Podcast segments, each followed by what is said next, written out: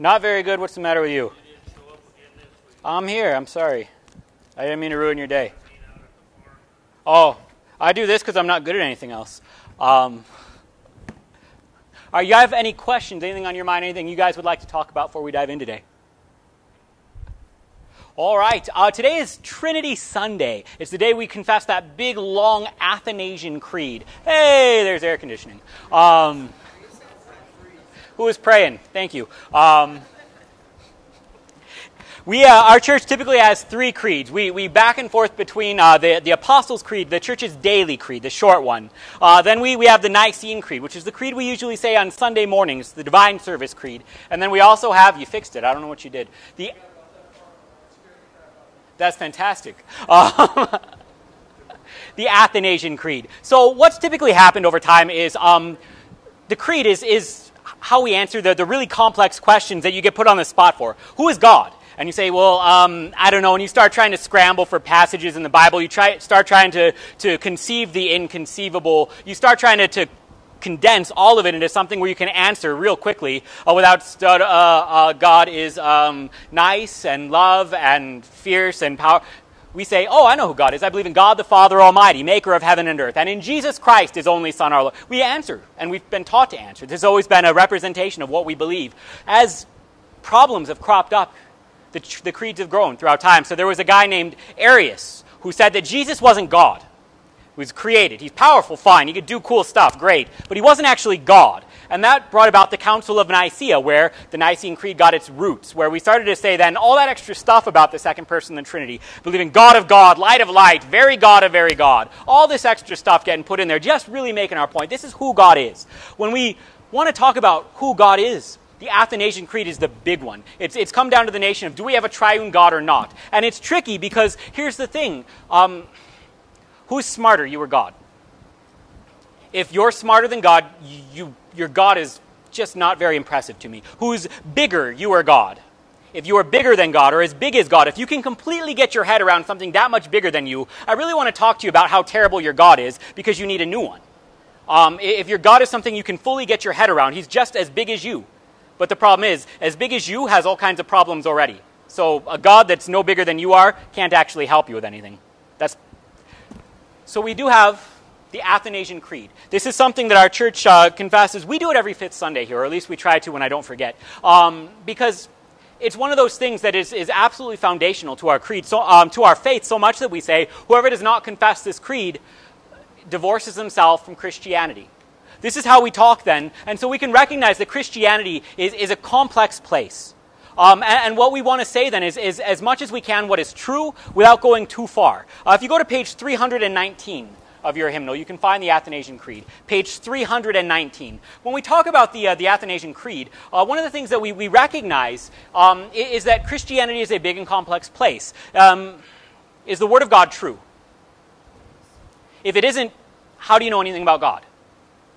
If it isn't, all we're doing here is spinning our wheels because everything that we do here is based on the Bible so much so that if we want to have a talk about God, we have to first start say, all right, are you willing to accept this thing as, as what God has given to us to understand? Because if you're not willing to say this is actually God's word, well then when we quote to you stuff from it, you're going to be like, yeah, so what?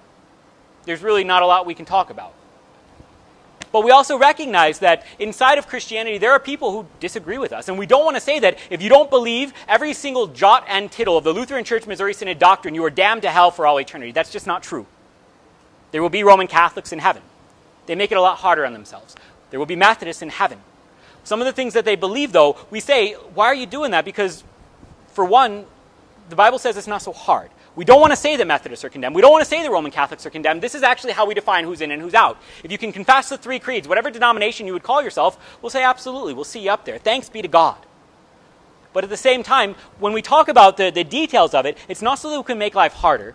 It's so that we can make life easier. It's so that we can find peace and comfort in the fact that God actually has something to say to us. Inside of that, though, there, there's some language inside of the Athanasian Creed that we sometimes struggle with because we don't say it very often, because it, it's a technical term, because there's, there's big words in it. I don't like big words. Um, I can't spell them, I can't pronounce them, it makes me feel embarrassed. Uh, and so when we deal with this thing, we want to kind of take some time with it. So even if we just start off, are you kind of with me so far? Any questions or comments on this thing? even if we just start off, just almost as soon as we get going, we start having trouble. Uh, verse 1 of the Athanasian Creed, you know it's a problem when there's, it's so long you have verses. Um, but, but verse 1 Whoever desires to be saved must above all hold the Catholic faith. And everybody says, now wait. What does this mean? Catholic is universal. So there's two ways to talk about Catholic, and you guys have probably been taught this a lot before, right? There's a difference between the big C and the little c, right? What, what's the big C? That's the Roman Catholic Church, and that's a particular denomination. Um, the word Catholic, though, we don't like this big C. We want to make it a little c, because the little c is a Bible word. It, it's actually a, a, Greek word, katholos. Um, it means of the same. And it's actually in the Bible. If we go to Acts 9.31 in our Bible. Where did I put my Bible? There's my Bible. Acts 9:31.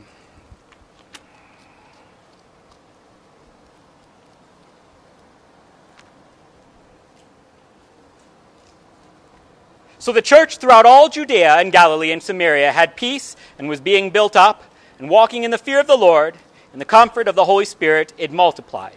The church throughout is the church Catholicos, the church Catholic, the church altogether. Lowercase c Catholic just means all of us, we're bigger, we're united in something bigger than ourselves. And so this is not the church of Harrison. If this was the church of Harrison or even Pastor Goodman, you guys are in trouble. Why? Because I'm a sinner, and that's the nicest thing you can say about me. Um, if this stands or falls on me, what you have is called a cult. You should not be a part of a cult. If this thing is based on God, though, then it's bigger than all of us. It has existed, it has existed before all of us. It means the church throughout all. So that means then we are a part of something. Namely, we are united to Christ our Lord. We are the church Catholic, lowercase c.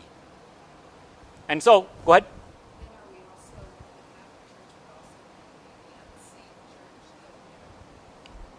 Another word to say for this, then, the invisible church. And so, inside of Lutheran doctrine, we have two understandings of church because when we, we took church, the word church is actually kind of a butchered German word. And German has three words for church, depending on what thing you're talking about, which actually makes it really easy to understand. And if we just say church, the problem is when I say, hey, y'all going to church this Sunday, we mean, what set of bricks are you going to sit inside of and pray there's air conditioning? What's the problem with that? Are you the whole church? No. Why would you think that? Jesus himself says, There are many who, are, uh, are, are, who call on my name who are of other folds, and I must gather them in. Um, when we say church, we can say, though, congregation. And, and we can say the saints who are gathered around God's word and sacraments in Winside, we say we are St. Paul Lutheran Church. That's not wrong. But that means then, inside of the visible church, you have visible problems, you have visible sinners. And so, inside of St. Paul Lutheran Church, we have a personality. We do because we're collective of, of, of each other. And we actually grow to be more and more like each other. And so I've been here five years now, and I've had a bad influence in that some of you are much more sarcastic than when I got here. Um, and I'm sorry for that. But, but God willing, I'll become more saintly like you um, over time. The visible church can err. The visible church can have problems. And so we can say that inside of God's visible church, there can be false doctrine taught. There can be people who sit in the pews who are not Christian but come and sit in the pews. We, we would like that if they would come and sit in the pews. Maybe they'll hear something. That's great. Um, but we recognize then, inside of the visible churches, there might be differences. There might be problems. There's also God's invisible church, the, the, the, the whole church Catholic. And that is something you can't necessarily see, but it is all of the saints throughout all of time and all of eternity. We talk about this in our liturgy, and so we're getting ready to have communion, and we say, with angels and archangels and all the company of heaven, because Jesus is here. And heaven is not a cloud. Heaven is wherever Jesus is. And if Jesus shows up right there under bread and wine for you to eat and drink, he doesn't just come down from heaven and say, All right, I'll see you later. He says, All of heaven and earth slam together in something mysterious, something glorious, in that angels sing, archangels sing, and every saint who has gone before us into glory stands shoulder to shoulder with us as we are near Jesus, because that's where they are right now. They're resting with Jesus. And so when Jesus comes to us, he brings them too so that we are not alone. What a joy. What a wonderful thing. And that also means that God isn't taking turns. And, and this is something that we, we sort of do with, sadly, um, Santa Claus, um, who, who we, we figure must be sort of like Jesus because he gives you stuff and uh, he sees if you're be well behaved or not, except that's nothing like God at all. Um, In fact, Santa Claus punched Arius in the ear for saying Jesus wasn't God at the Council of Nicaea. My favorite Santa Claus story is we, we don't know where coal came from, but Santa will absolutely punch you in the ear if you divine, uh, deny the Trinity. Um, he, he's done it before. He will do it again. This is St. Nicholas of Myra, known for just a handful of things. He was generous towards children, especially orphans. He put gold in stockings of young women so they could get married, and he punched heretics in the ear. Um, he gets down. Uh, and so when, when we deal with this, though, we, we have this thing that little kids ask how can Santa visit every house at night? It's one Christmas. And we do the same thing here. How can Jesus actually be here and in Wayne you have church at the same time? I know it's not that far, but there's construction. I don't understand how it's going to work. Um, we say, look, God is not bound by the same things we are, because again, God is bigger than us. He sends forth His Holy Spirit, that not just where the person of Jesus walks and talks with you, because he has ascended into heaven to sit at the right hand of the Father, but where he sends forth his Holy Spirit on Pentecost last week, that wherever God's word is preached, wherever his sacraments are administered, there he is. This is the promise that he makes at the Great Commission. He says, When you're going into all nations, teach them, baptize them in the name of the Father, Son, and the Holy Spirit, and lo, I will be with you always. Not, just sort of like you'll have a tingly feeling in your heart wherever you go, because sometimes you won't. But where God's word is taught, where sacraments are administered, God actually shows up to work, to help, to save. So here, here God can work because the Holy Spirit is present. This is the joy of the church. When we talk about Catholic, then, all of us who are united by faith, given faith by the Holy Spirit, who are called, gathered, enlightened, sanctified, and kept by our catechism. Um, so when we say the church Catholic, lowercase c. We mean this all those who trust in the triune God. And that's a big tent, and it's good. We want it to be bigger. That's great. But this is how we define it. Because you can't just say, I believe in the God of my heart. The God of my heart honestly looks a lot like me. Um, he hates all the people I hate. He votes the way I vote. The God of my heart, he, he is just willing to excuse any dumb thing that I do because I had a great excuse. I had, I had, an exception to the rule. But He will hold you accountable to hell for the things you have done against me. This is the thing that we do with our God, isn't it? And this is why there's all the, all the terrible things done in the name of religion. We try and shape God into looking like something other than that, into a lot more like me. And so we say, no, the God of God is not going to be defined this way. This is how we define him. And if you're not on board, we got to talk.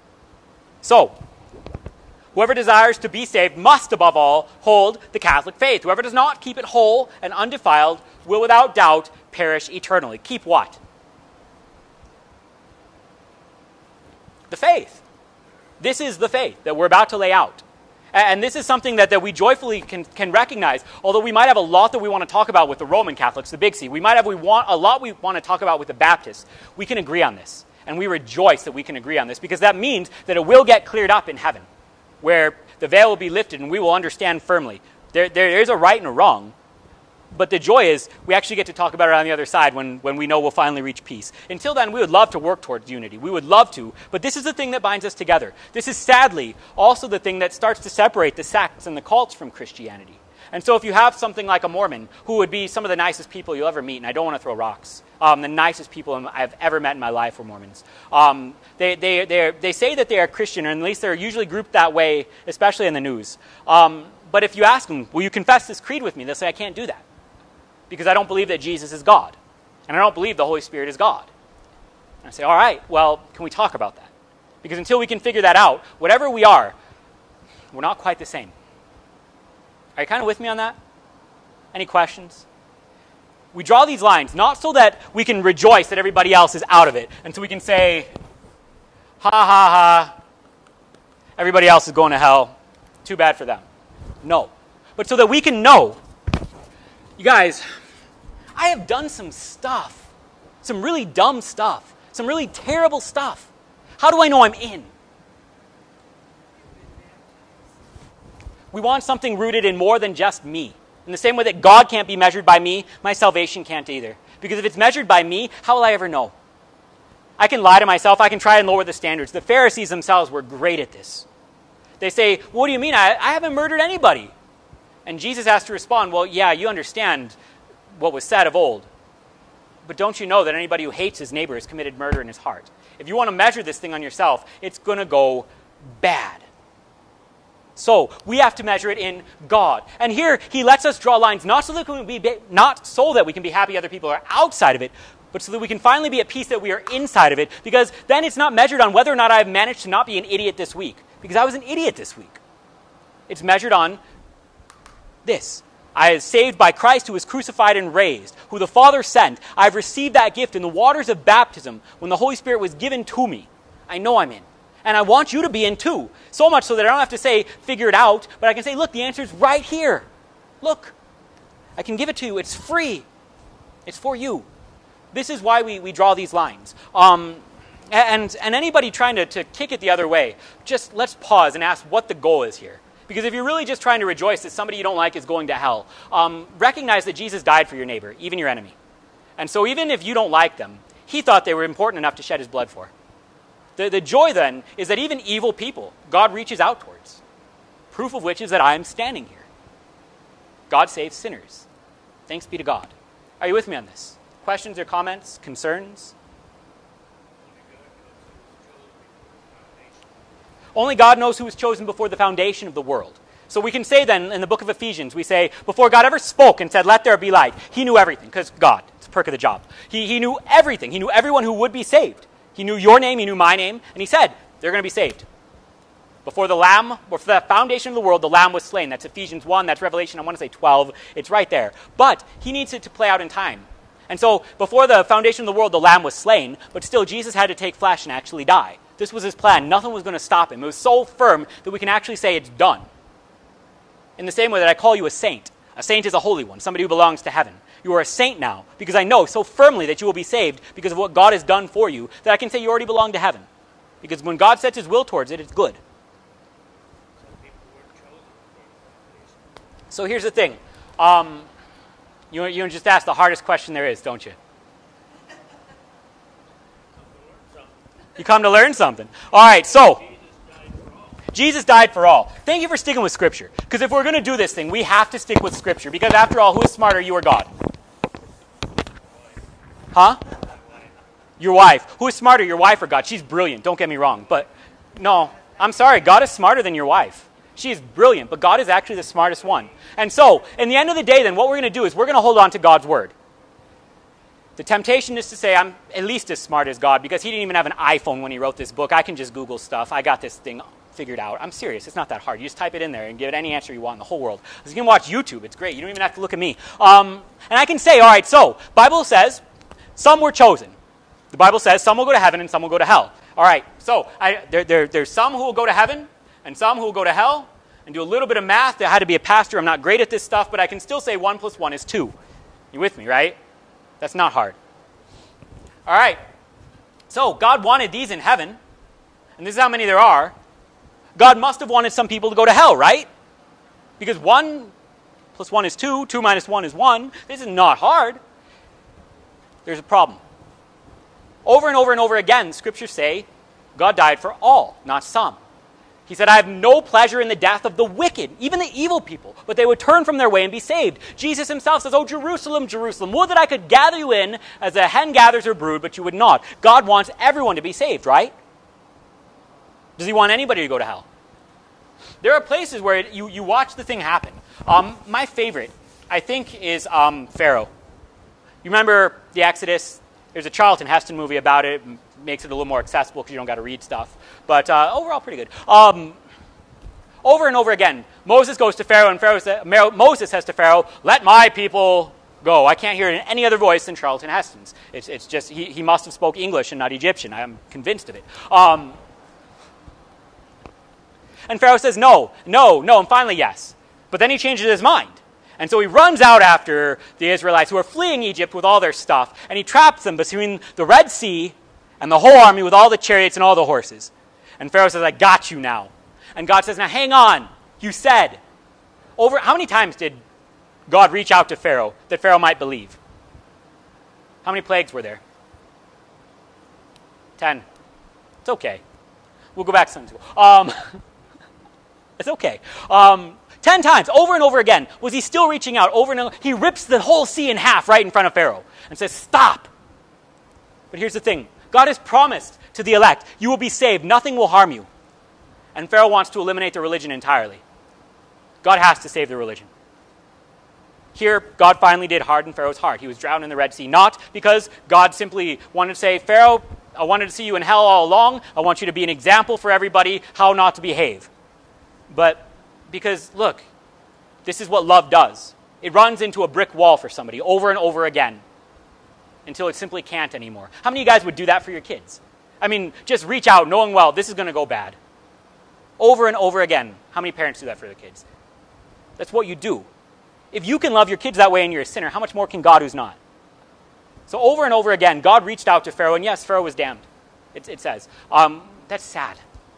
That's awful. But this was simply because there, this wasn't because God chose it. This wasn't because God didn't care, because God didn't reach out. It was because over and over and over again, Pharaoh heard the word, received it, and then spit it back out.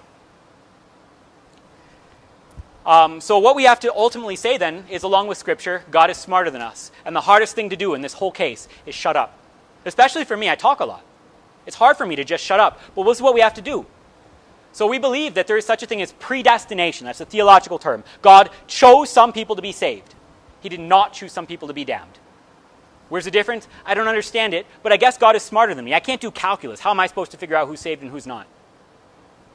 I mean, if I could do calculus, maybe, but I, no, even then. Um, and so, inside of this, then, we want to see it played out in time because this is supposed to actually be a comfort, this doctrine of predestination. Not this, well, how do I know when I pray our Father if he's actually my Father? God, how do I know if I'm in or out? Because I have done some stuff. How do I know he's there at all? God works these things in time and space because, as it turns out, we're stuck in time and space too. And so we need something to come along because I can say, well, heaven's a great thing for spirits and they'll float around. Um, God's a spirit and that's great, but He made us flesh. We have bodies, we have hungers, we have emotions. And, and that's not something He would make call very good and then abandon. So much so that when God confronted Adam and Eve in the garden, even after they'd sinned, He walked up to it. We need a God who will deal with us like we are. Otherwise, we cannot simply conceive him, reach him, deal with him. And so uh, the Bible says uh, no one can come to the Father except through the Son. If you want to know who God is, you start with Jesus.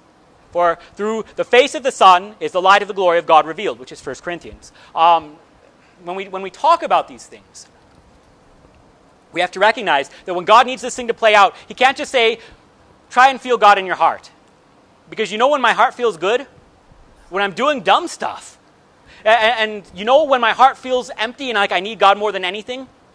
When I'm at my lowest, when God is supposed to be saving me. If you try and measure God by the feeling in your heart when you need Him the most, He will seem the farthest away. And He says that's awful because I'm here to save sinners. I am here to save the lost. Though you walk through the valley of the shadow of death, you shall fear no evil. Not because the valley of the shadow of death turns bright and sunny, but because I am with you. So, how do you know God's with you? This is where we start with the creed. He was conceived of the Holy Spirit and born of the Virgin Mary. He suffered under Pontius Pilate. I can say I know what God looks like. He was a Middle Eastern looking dude. He died upon the cross like 2,000 years ago and rose from the dead. This is how I conceive of the Father. He's the one the Son has told me about. He is the one who has delivered to me the Holy Spirit. This is where we start. And when I say, how do I know God deals with me? Because you know what? That was great 2,000 years ago. He healed the sick, and we got sick people not getting healed. We know that He rose from the dead because other people saw it, but I didn't. So I don't know God would have anything to do with this because I am a far cry short of Jesus, even though I have to stand in his stead and say, By his command, I forgive you. Here we turn to the Holy Spirit's gifts. And again, the Holy Spirit works through stuff. God works through people and stuff. Read the Bible over and over again. He could just like zap stuff, but over and over again, he works through people and he works through stuff. When we wanted to feed 5,000 people, it was a miracle, but he still used bread and fish.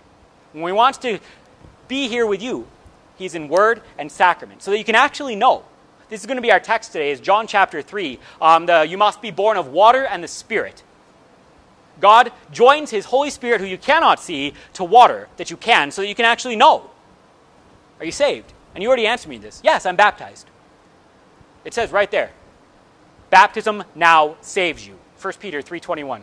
And that's not setting baptism against God. That's not saying baptism saves me and not God. That's saying this is how God saves me through baptism. How do you know that the Holy Spirit would have anything to do with you?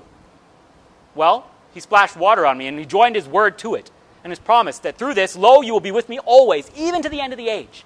That means that when I am at the valley of the shadow of death and I look around and I cannot see God and I cannot feel God and I sure don't deserve God because I put myself there, if I'm going to be really honest with you, lo, I will be with you always. and I will set up a table in the presence of your enemies, and there will be a cup that runneth over. I like this psalm because it almost talks about things that I can see and touch. We go to this psalm for like the worst day of our life, the 23rd psalm. We, we, we don't break it out until things are terrible. And then we talk about it like it's this, this, this inconceivable, nice, soothing phrase, when the whole time it's painting a picture of what church is. He sets up a table right there in the presence of every dumb thing you've ever done, everybody that hates you, everything the world would ever say against you, the devil himself. And here he puts a cup on the table, and his, the, he sets a cup that runneth over with blessings, with the blood of Christ. This is where God is with us in our dark days, so that we can know. I don't measure it in me. Why would I? Me is the problem. If I could do all these things, I wouldn't need God. We measure it in His gifts, His promises. And so He gives His gifts to sinners, like me, like you. Does that kind of answer your question? That was the long, drawn out one. I feel, you ask the hard question, you get the hard answer. The, the, the hardest answer, honestly, is, is not speaking for God where God doesn't speak. Um, and so I can tell you what I do know. But where he says, you know, why are some damned? I, I can say, look, God didn't want it. He says so.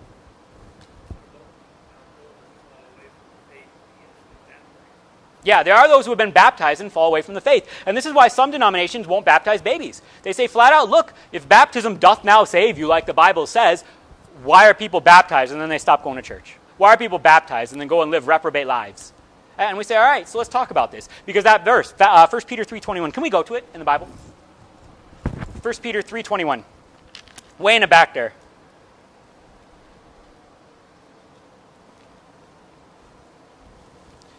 What did I stand on?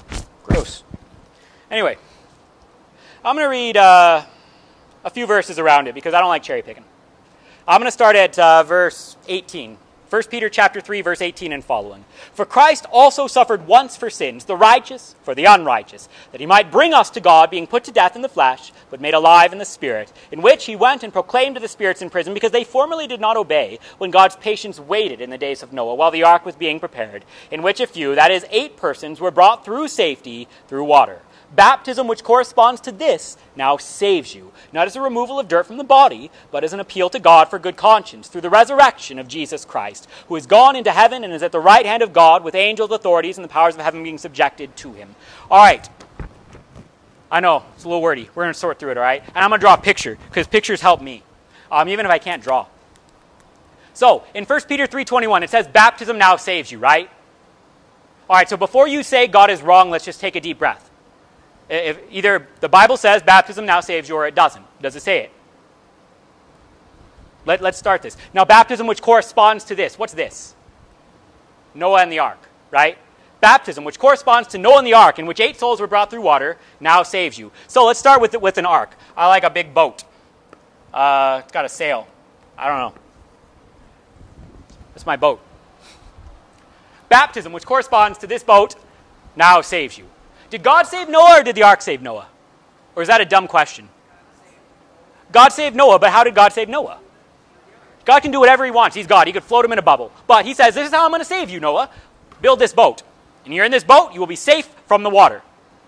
All right. So God sometimes promises to work through people and stuff. God works through a boat to save Noah. Baptism, which corresponds to this, now saves you. So here's Noah. Noah's in the boat. Noah is happy because Noah is not dead. Water covered everything else. This is day 39 of the flood. The waters have covered the mountains. There is nothing left. Is Noah safe on the ark? The ark now saves you. Noah, Noah gets it in his head. You know what? God, I don't need your stupid boat. I don't need your stupid rules. I'm going swimming. Here's Noah. He is sad. Why is Noah sad? Because he's going to drown. Did the baptism break? Did the ark break? Is there anything wrong with the ark? The problem is not the ark. The problem is that Noah's an idiot. Get back on the boat, dummy. If you want to be off the boat, fine, but don't think there's anything wrong with the boat. What's the only thing that's going to save Noah?